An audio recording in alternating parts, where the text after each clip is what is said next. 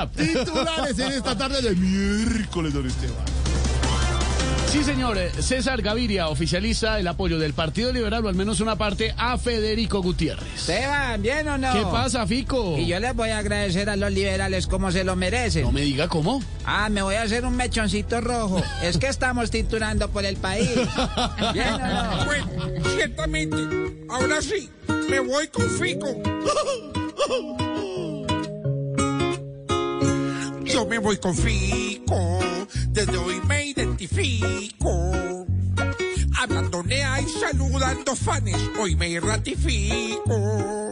Desde hoy por Fico, mi pelo lo electrifico.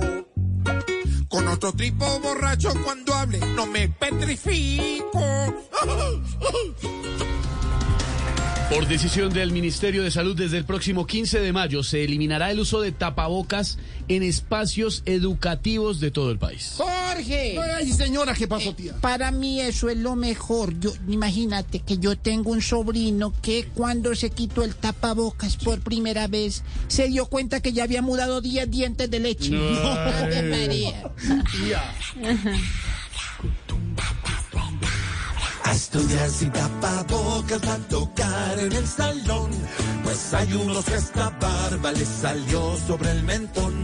Que sí, que no, decían en la nación.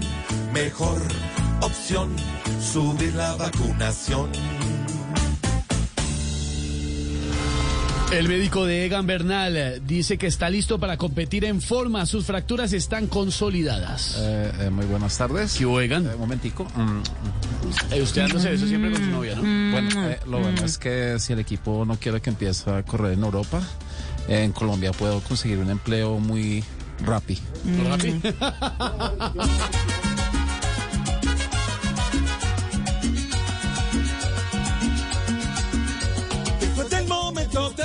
ya volverá a correr rápido nuestro gran ciclista intrépido, sin miedo y mostrando méritos, gracias a él y sus médicos. El que de nuevo está enérgico, regresará a esta república, a tener su gloria pública, porque el duro en el Galápago recuperó su nivel.